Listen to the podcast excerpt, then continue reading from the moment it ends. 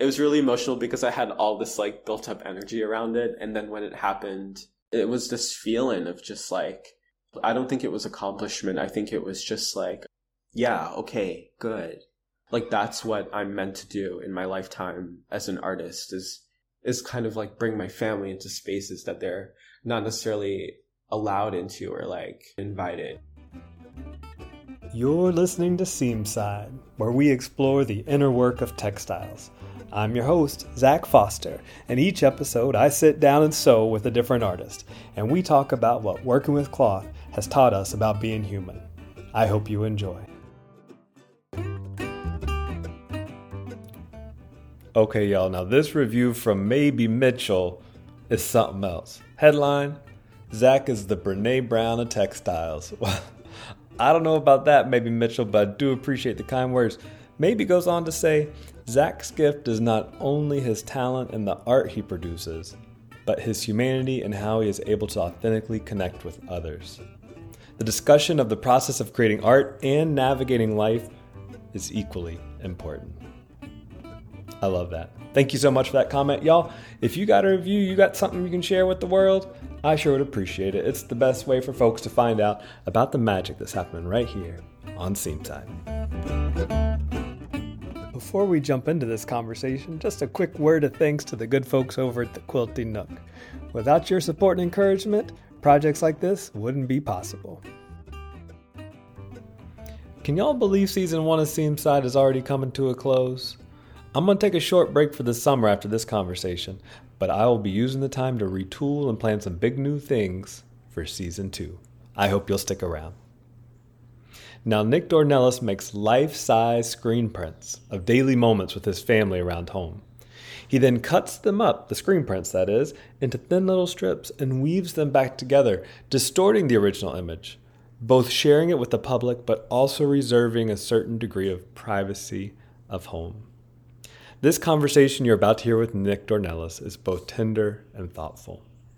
You're going to hear him mention the word moiré that I had never heard of, and I should have asked him, but here goes. So when you hear it, you'll know.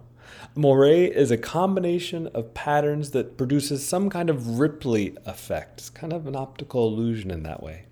So listen out for moiré and you'll know what he's talking about. Okay, and with that, on to the show. Hi, Nick. Thank you so much for joining me today. Hi, how are you? I'm good. I'm feeling real good. It's a beautiful Saturday. The birds are singing. What more can you want? I wouldn't know. I have like no sense of outside space because my studio's in a basement. And I also live in a tiny basement apartment, so windows are super limited in my life. But I don't know, that motif is really interesting to me. Is that where you are right now, in your studio? Yeah, in the basement? Yeah. So I'm in Jersey City, New Jersey.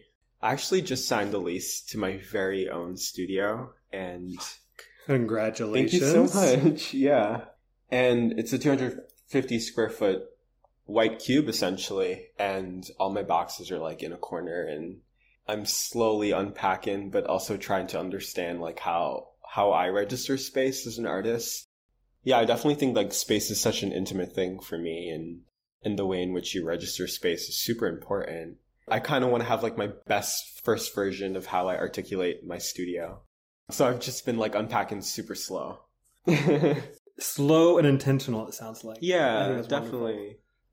Well, I'm sure you'll tell us more about that because that sounds like a pretty big deal. But I'm wondering what you're sewing on right now. Okay, so I actually thought a lot about this prompt of bringing something to sew while we had a conversation. And from the last piece that I made, sewing was kind of a hurdle for me. I use a sewing machine, and I think that was my like introduction to sewing. And it's kind of like driving, where you have to understand how to use the paddle and have that be, I don't know, like in sync with your body and how you move your hand. And hand sewing has, I just kind of like jumped over that. So I'm kind of trying to get myself to go back a little bit and undo the whole machine sewing thoughts. So I brought a whole bunch of different materials. Like, do you know the, the pattern that you put under furniture that has like crazy patterns on them? They're like made of rubber. Yeah, yeah, yeah, yeah. So I'm kind of obsessed with those things because they're, they're like a mesh. I do a lot of screen printing, so they remind me of like window shades or blinds. So I brought some of that. Then I put it on top of some fabric, brought some embroidery thread and some regular thread. So I'm kind of just like creating some sort of abstracted patch of some sort. But I'm thinking about later on in my practice, maybe put in a screen printed image down and then add in layers on top and maybe seeing how sewing could be reinvited into the conversation. So yeah, I'm, I'm kind of making like a sample swatch for my own index, if you will. I love it. And that we can be here for that. Yeah. This is a beautiful moment. This is a beautiful moment. Earlier, before we started recording, you mentioned that you were having a, a healing relationship with hand sewing. No, that was a sweet comment. Yeah. I don't know. I think that I think that when we think about sewing, the word craft automatically comes up. And I, I do think that I'm trying to undo a lot of thoughts that I, that I was around when I was a student in undergrad. And and the word craft or like textile was always associated with like form and function and not necessarily being a part of like art conversation. And hand sewing just was always so intimate. I mean, growing up, I grew up in Guyana. And I was born there. But my mom used to hand sew a lot. And she used to mend fabric and mend her clothing. I remember like my school uniforms. Like she would mend, like rehem certain parts of it. But I never really like thought about sewing in a way that could be invited into my art practice until recently, I think. But I do think that comes with wanting to get closer to image and how image is seen and felt. And sewing is, has this like tactile ability. I'm specifically thinking about like hand embroidery, of just like feeling and touch. I'm wanting to get even closer to like textile in a more, in a more swatch oriented way, in a smaller micro version versus like a, a grand, a grand weave in. Or I feel like a lot of the work that I do is very like big scale, and it kind of encompasses a lot of time and labor when it's collaborative or when it's singular and I'm in the studio alone. But I love the idea of just having something like in a tote bag ready to go. You could pull it out on the bus, you know, you could like movable, you know, like not having idle hands might be the best way to say that. And, you know, maybe there's something in the thought that the future is small art pieces. You know, as we think about production and consumption of materials and substances and all the things that right, fill our right, landfills. Right, right. Maybe the future is small art. Right. Well, you know what I do? I definitely have like some form of O C D because I keep everything. I actually archive all of the remnants from my art practice. So all of the clothing that my, my family wears, like my nieces and nephews, mom, everyone in my family. So it's super generational because the clothes is being handed down one after the other, and then when my baby nephew P J grows out of it, it no longer has anyone to go to. So I actually collect all the clothing and we cut it up and make these rugs. But even when we do cut the rug, the strips of fabric up, there's remnants. There's like little like patches that are like way too hard in clothing to actually hand crochet. So I cut those out and I put them in Ziploc bags, and then I take those remnants and then encase them into handmade paper to then create like this sort of abstracted map. And that becomes like an index for looking at the rug, because you're going to see like clothing labels or the hard, what is that? Do you know what that's called? Like the thing around the t-shirt neck?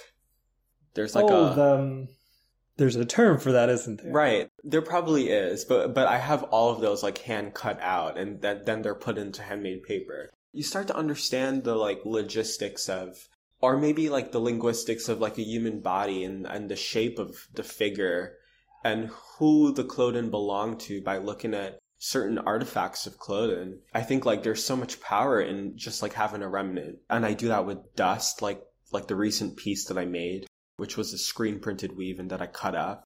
But even in that process of cutting things up and hand gluing and trying to figure out how to see the, the piece towards the end, there's all these like tape remnants or dust particles from the glue that I that I actually like keep. I don't know, maybe there's like an obsession or a yearning to want to hold on to the memory of the making as much as it is about the process of remembering too. So you're trying to remember the memory of making, but you're also trying to remember the memory of the thing that you are making the work about.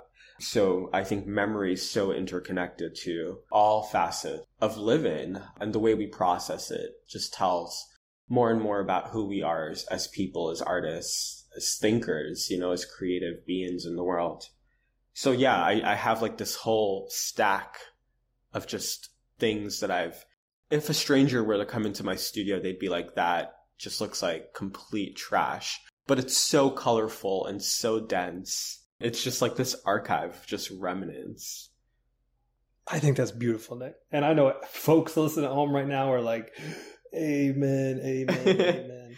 Yeah, like quilters collect all of the scraps, right? Like you do that yeah. too.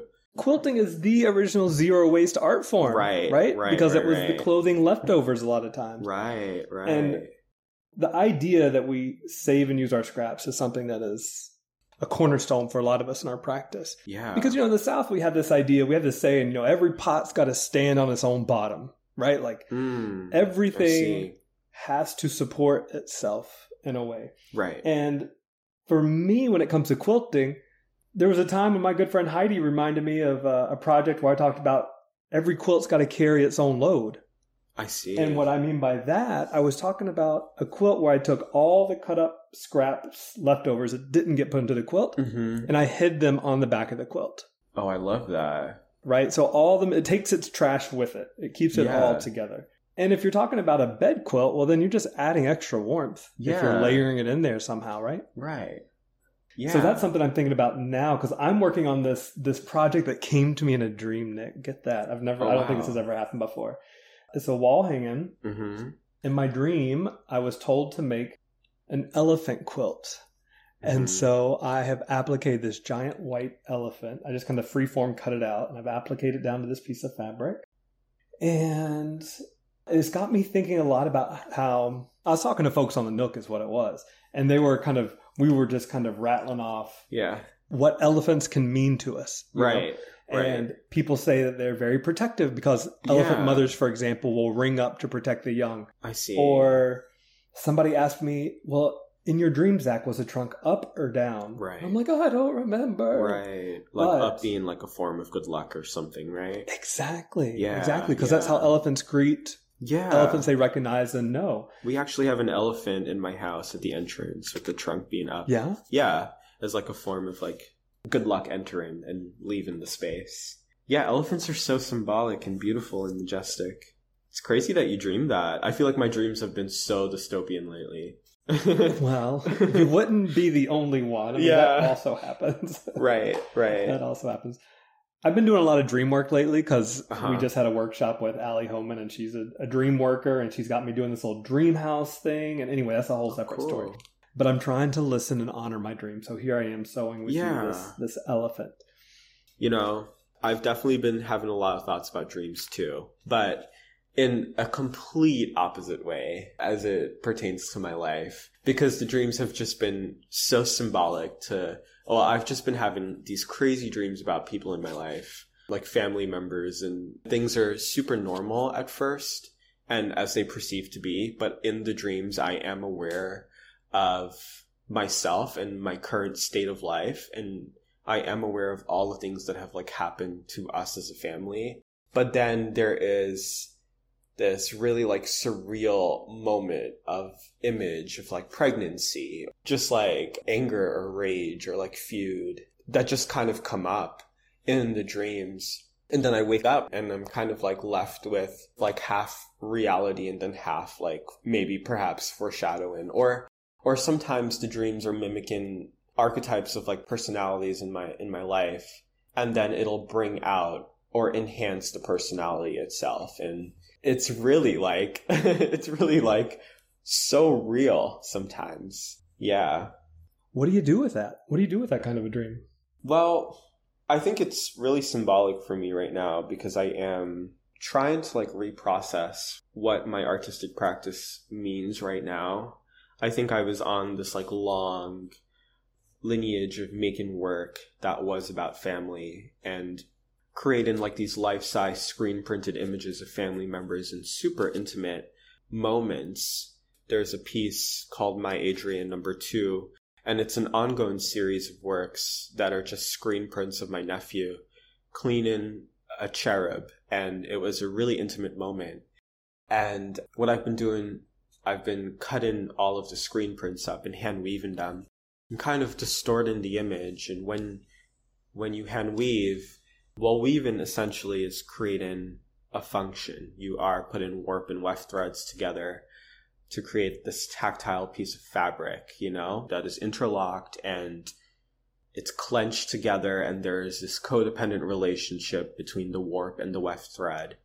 And when you start to input image into the warp and weft thread and you cut them up and you reweave it into a pattern, you're creating function in creating a weave-in. You are taking the function away from the image.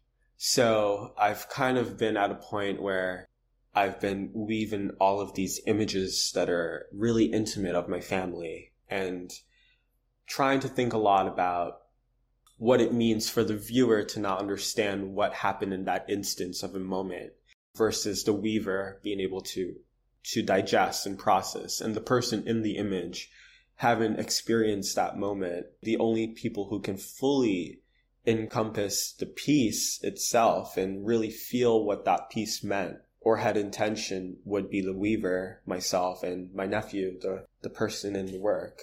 So there's this register of making work under the premise of intimacy. And I do think that my work and my relationship with my family has digressed so much within the past two years. Like, I no longer live in the home that I used to live in, where all the images are sourced from. And my relationship with certain people in my immediate family has has kind of shifted, that my dreams have basically encompassed that reality. So my work is definitely taking a turn where it's no longer just about intimacy and the moment and the special intensity of love and all the characteristics that make up a family, but I think it's veering further away from that. I think it's asking me, it's kind of pointing itself back to me and saying, well, Nick, there are things that you don't necessarily talk about in your work all the way. Is there any space for redefining what it means to be in a family and what it means to make work about a family when it's not always utopian? And yeah, I think dreams, or the language of dreaming and the language of of folk folk and maybe mythology of sorts, could enter into my work. I think going back into image and adding, like I was talking about earlier about sewing, like, you know, adding blemishes of the past, or like taking notes from an archive of my journal, may sooner or later enter my work. I've also been thinking a lot about Hinduism and like demigods and gods with like multiple heads, and, and how you could function in multiple spaces at once. And, and dreams kind of do that, where the body is stasis, but the mind isn't. I think there's so much more room for me to sit in a language of weaving that I'm really excited about, you know, like I haven't really felt this way in a while. Nick, there's so much about what you just said that I want to ask you about. Sure. Yeah, sorry, I just went on this super so we'll long just, tangent. No, that was, you have nothing to apologize for. I was spellbound. Here's what I want to ask you about. I'm curious to know, so many of your pieces you said are life-size. So you took these images, you took these photos of your family doing these daily intimate things. Yeah, so they're iPhone photos. They're fleeting moments. Like my mom wiping a part of the bathtub while a part of her bathroom was being excavated. And I saw this really intimate moment of like seeing the raw structure of the home and, and her cleaning it up and her being kind of like a figure in the space. So I photographed it. Or this night when we had a blackout, they were all kind of standing around the table and lighting this candle. And it felt like, it felt like the work. It felt like this deep feeling, this...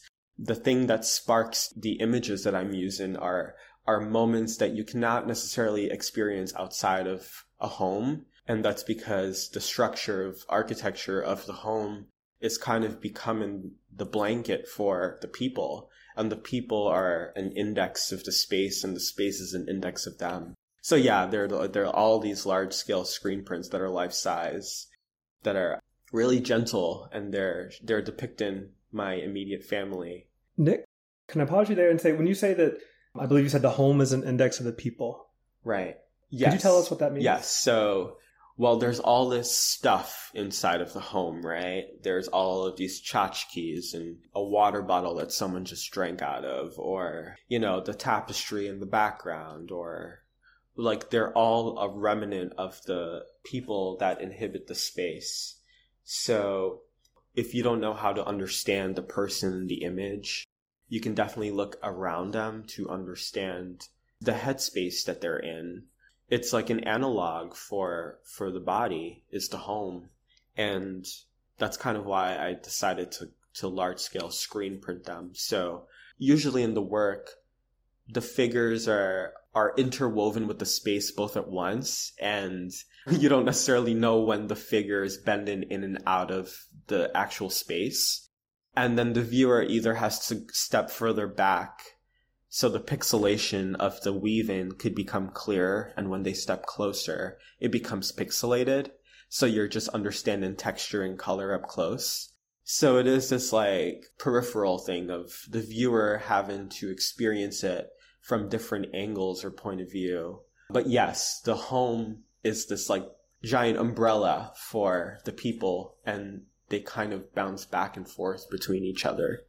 And so why why make them to the scale that you make them? Why make them large scale or life right. scale? Right, so they could be in front of you. I think ever since I was younger, like a, as a high schooler, I I was making all these large drawings of my family. And I always like had this like super ambitious dream of of one day wanting my family to come visit themselves in a gallery space or in a museum. It had a lot to do with representation and wanting this super ceremonial act of having my family come see themselves. It just felt like a like a manifestation of like love and, and care and tenderness. And and I, I had just like always pictured that, of this like spit and mirror image of my nephew standing in front of himself, you know?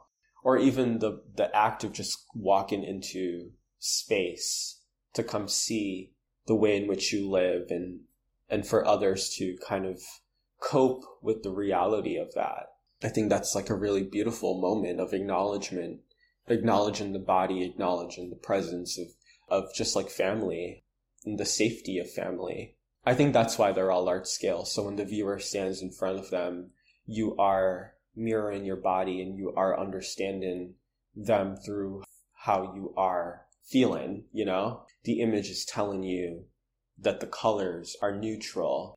There's a moment of darkness in the background and this person is in front of you. And then you're using your body to veer through space, and you're using your body to to look at them, and they're in front of you, they're there. And I think scale, having them be life-size, is really, really important, because it's also about immigration, and it's about it's about identification and clarity. And I think there's this visceral undertone of of when things are screen printed, they're they're printed in dot pattern, right?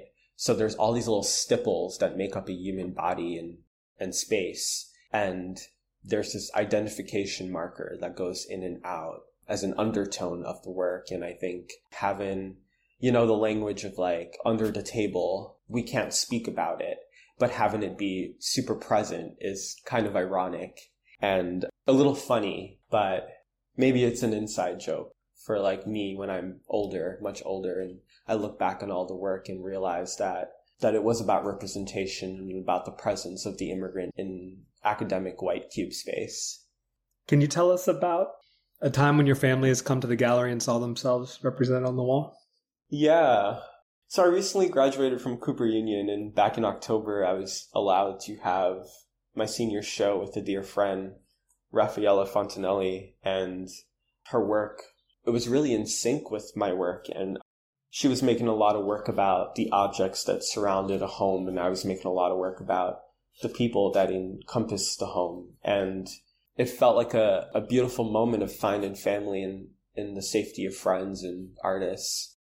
And she's Peruvian and Brazilian, and her grandma lives in Peru. So during the pandemic, she stayed with her because she's much older.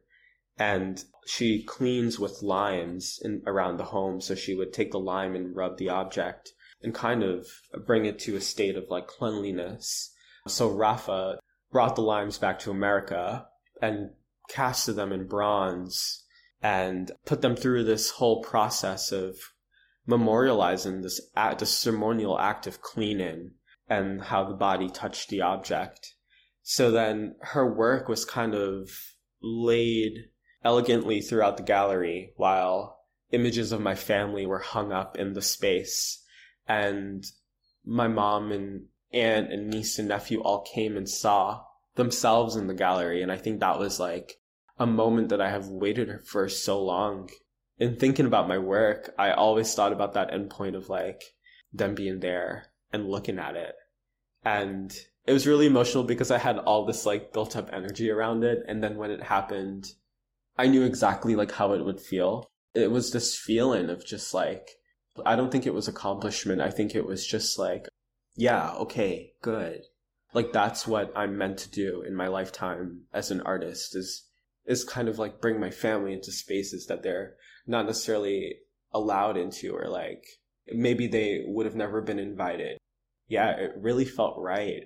What was your family's response when they saw your work? I think their response was very, I don't know, my family, my family does this thing where they automatically accept certain variables. Like they don't question why I'm making a weaving of them or making a large scale screen print of them. They kind of just kind of accept it. So when they came to the gallery, they were like, yeah, nice. Looks great. Like they, I think they were really proud of me.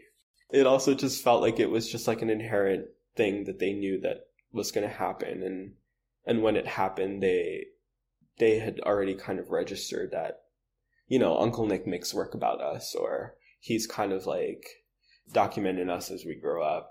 They're so used to it. When an iPhone is in front of them, they're not really like, they don't get camera shy or, or anything like that.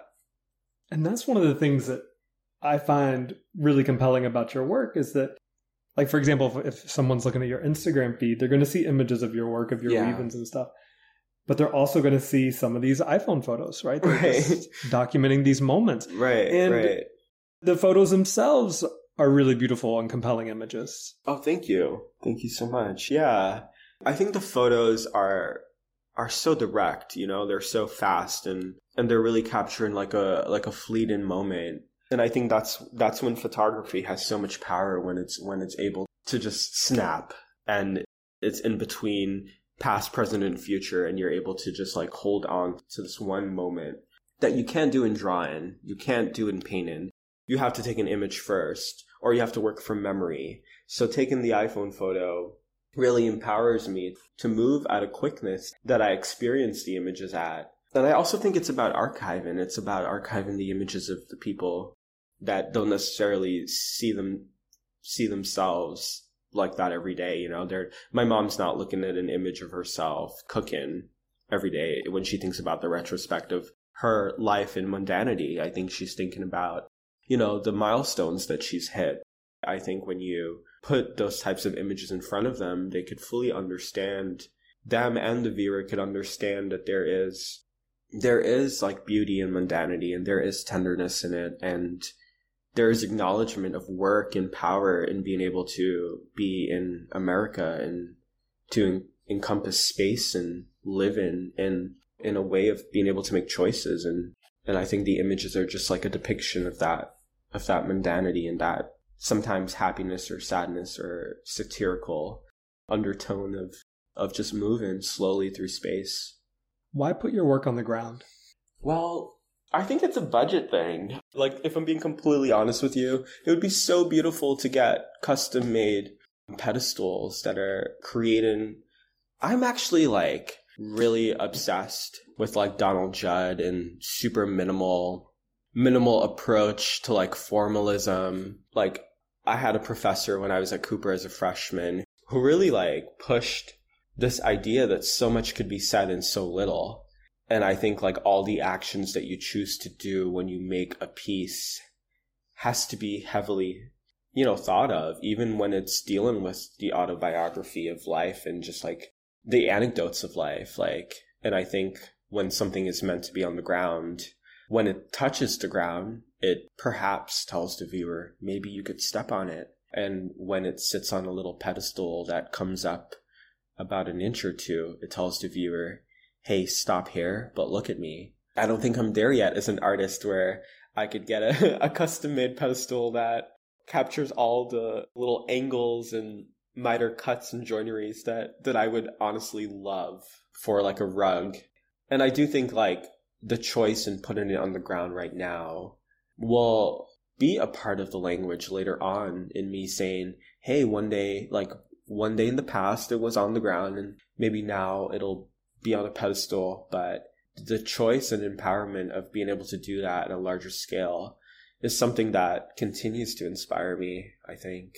Maybe just like having options. But yeah, like art installation is, for my work, I think maybe like a quarter of the work itself. Just toying and flirting with like minimalism and using the language of the white cube as a tool and not necessarily as my only form of installation.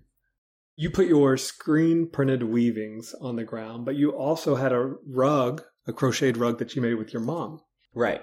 And a rug naturally goes on the ground. Right. So were you already putting your screen prints on the floor at that point in time? Or is that something that came about thinking about this piece? Are you talking about the swimming pool that's on the ground? Yeah. Oh, I see. I see. I think it's just about like the way in which I want the viewer to be positioned.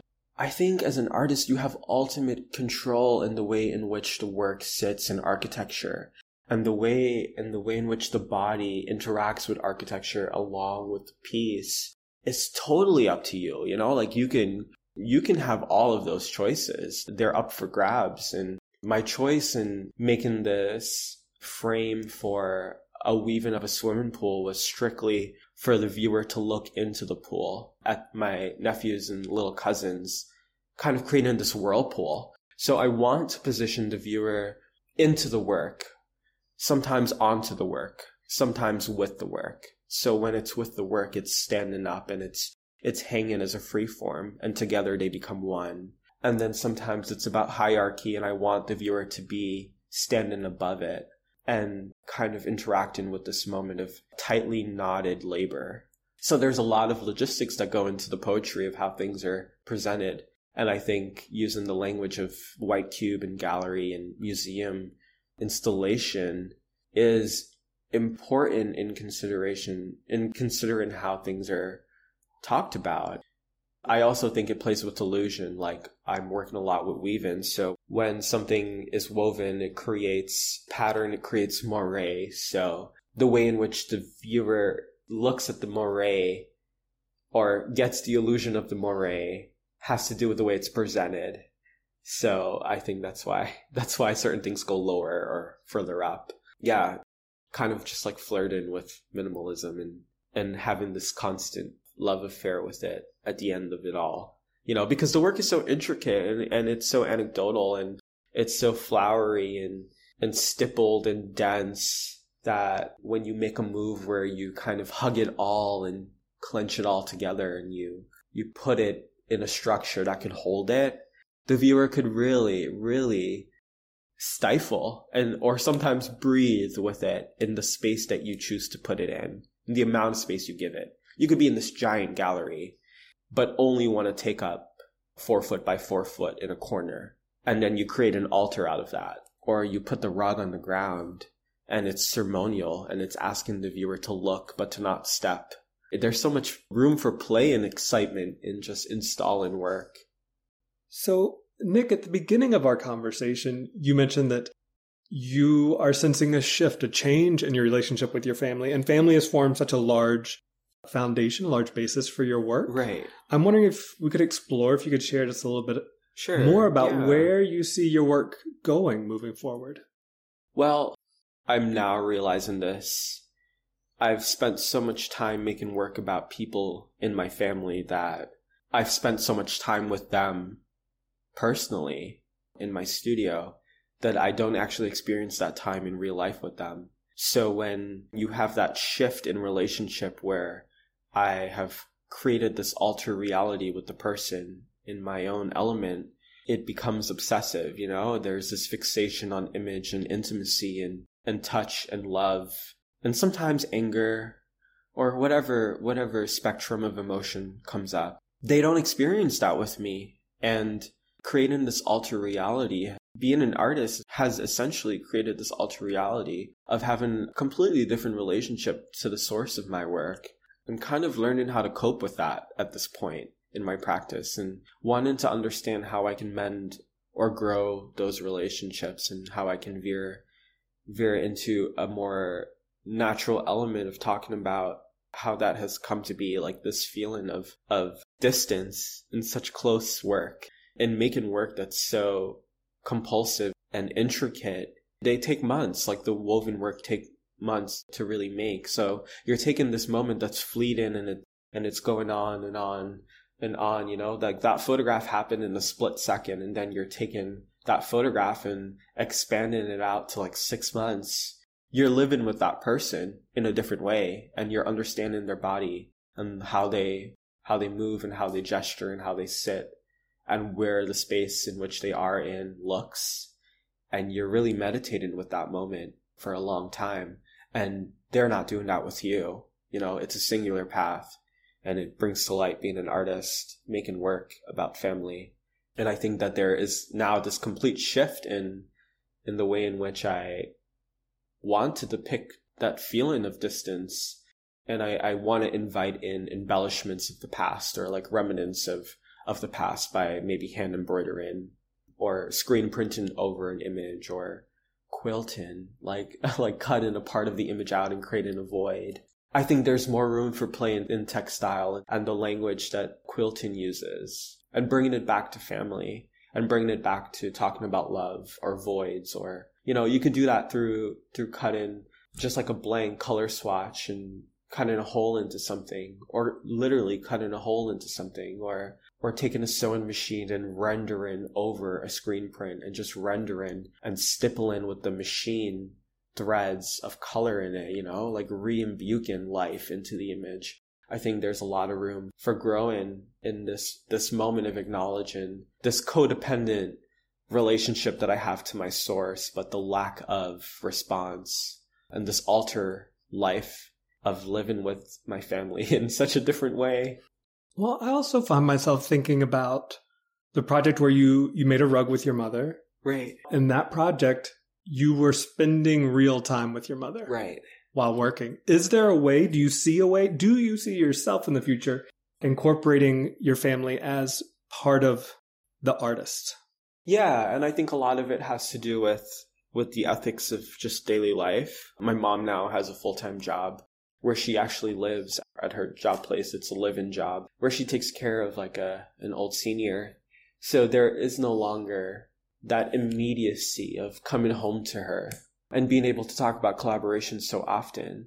I think I want to become a little bit more conceptual about the way in which I handle that, because so much work goes into those collaborations that I think funding is super important, and maybe perhaps getting grant money to allocate for the labor in which, you know, I've kind of been accepting my mom as an artist because she's a colorist naturally. I talk to her about all the colors, you know, like give me color advice, like what works there? Or like if we're working on a rug together, like what line of crocheting should be what color, like what comes next? So in acknowledging that she naturally is, you know, a crafter and an artist, I want her to become compensated for that. And that goes outside of the me. Like I am the facilitator and she is the artist at this point. And I've started to give her ultimate credit in the way in which I, I label the work, or when it's in the gallery, like who the artist is. So I, I would want funding to be allocated to her. Well, Nick, I think that makes a lot of sense. I mean, your work revolves around the value of the people in your family, right. The value of their time, right. The value of their presence. Right. And in this country, in this culture, part of value, like we got to put a dollar on it. And people deserve to be paid for their time. Right. I also think it's ethical. Yeah. Yeah. I think ethics is like a big part of, of labor, you know, and talking about documentation and undocumentation and immigrant labor, essentially, you know? Like how, as an artist who has experience like working in a restaurant amongst undocumented workers? Like, how, how do you naturally, like, ethically source the makers within your work? And even if it is my family and, and we love each other and they are helping me as an artist, I do think that it's not ethical to just, like, have them, you know, be laboring over this crochet project or this large weave in that goes in a gallery. And, you know, like, I think funding, I think funding is such an important part of where I'm at as an artist, or making work to then fund later work. I think once I navigate myself into more spaces or opportunities in which funding is allocated for bigger projects that are more long-term, definitely will be including my family into those collaborations. It's so funny how, like, the reality of, like, making, the reality of, like, life, it really affects the way in which you make. Like, the reality, at one point, my work was only made in sections, but the reality of it was that I had a table that was that size. So I only made work that was, like, as big as the table, and then I would mend the parts together. And the same thing goes with money. Like, the reality of it is that my mom works a full-time job and she isn't there every day. So the despondency within time and space and people and money is so embedded in the way in which things are presented and made and the timeline of the work. Like, a lot of the work spans from, like, twenty eighteen to present, and it's ongoing. And it's all affected by the reality of the hardship of life or making or of working or meeting daily necessity, you know, like, survival is the most important thing, and making art is a luxury and it's a privilege, and finding space to do that and to, you know, to pedestal that is really important. Do you have a dream project? Yes, I do. So I'm currently working on a series where I'm still, you know, weaving all these images of the people in my life. But like I said, I, I've been collecting all the remnants. A few years back, I made this eleven foot screen print of everyone in my family at a birthday party standing in front of a table. It was my aunt's birthday, and it's just like this large screen print of my family standing in front of like this crazy celebratory table. And what I've been doing is collecting all the remnants of the weave-ins of each individual person that I'm weaving right now. So what I want to do is I want to take all of those remnants and then create this large, like super large weave-in of each person individually woven in front of the table. So I would like cut out each person from the image and use the remnant of the weave, the other weave-ins to put into that weave-in. So it's like the remnants of that, of that human body, of, of the D N A makeup of the work gets re-embedded into the person, into the pictorial presentation of them. But that's going to take maybe like two years, you know? And I really hope, I really hope at that point I am getting more help and hands on the work. Because I do think that, like, I don't want to be like a lonely artist, you know, in a white cube like I currently am. Like I do want, I do want out, I want to outsource my work, and I want, I want to get help, and I want other hands to touch it, because it's about tactility and it's about understanding tactility through touch and process. And also I, I learned so much in each piece through just like making, through touch. So yeah, it would be like this like Last Supper-esque image of my family all standing in front of this grandiose table that's woven so intricately that you step far back and you just look at this like almost Last Supper-like image, but it's a manifestation of like the work that was made and the work that is being made. It's kind of like the ribbon at the end of it all when the whole series is done. And then I can move on to like, God knows what. Somebody, Nick, will fund that project. Yeah. That's a beautiful idea. Thank you so much. Yeah. The money is out there and it's right. Coming your way. Thank you. I one hundred percent believe that. Yeah. You've mentioned a few times in our conversation the idea of using a white cube gallery as a tool. And I'm wondering, right. where is that where you ideally see your work positioned moving forward? Is that where you want to be showing your work? How do you see that? I always thought that I would be a gallery artist. And I'm kind of shifting gears in the way in which I, I think a lot of academia and conversation around the work kind of becomes flattened when the work goes into a gallery. All of the metaphors and aspects of the work itself is removed, you know, the daily life of the work in the studio or inside of the home of domesticity is removed and things become clean. And I love that. I absolutely love that. I love the way it photographs and I love the mode of presentation. But with that being said, I also love the conversations that come out of Macon. And like even talking to you right now is such a privilege, you know, because I feel like the people who are going to be listening to this could really understand who I am as an artist as a, and as a thinker and maker, you know, and, and maybe when you walk through a gallery, that moment just passed. You could spend six months on a piece and someone could just like look at it and walk away. And I think I want to like re-examine how that's viewed.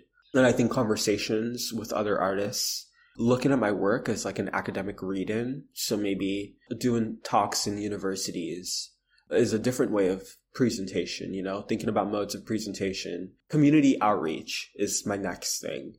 I want to give back. I have been having this deep urge to want to sell work and just donate the money. Like just, I, I've just been wanting to promote my work in a way in which it's so interconnected to the state, to the source of it. Like if I am talking about immigrant life and safety and just like sustainability, then my work should also be an exemplification of that. Like when you Google my name, those words should come up, you know? So I, I am trying to re-examine what a fruitful art practice is for me, because when I, when I did have experiences in a gallery, I realized that no one from the source of my work was there except for my family.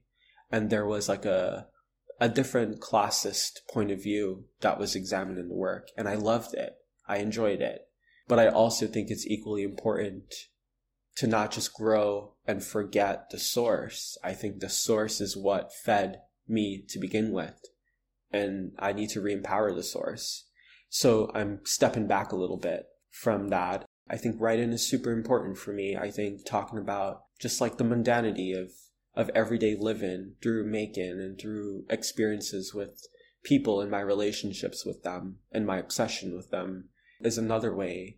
I think using words is a really quick way, just like taking a photograph, writing a poem. I always take the bus home every single day. And something you don't know about me is that I listen to like heavy, intense glitch, like music.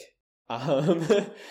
And it really affects the work. I do think that the work is human glitches. It is, you know, it is body dysmorphia and it is the interaction of the human body, neither here or there. And that is coherent with the immigrant archetype.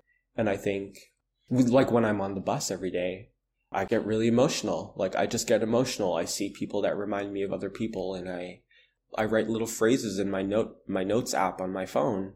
I also am starting this new series of work where they're all commemorations and they're all like dedications. So each title would be like for so-and-so, and then it would be a line about that person. So maybe reinventing how I title works is n- another intimate way of talking about it.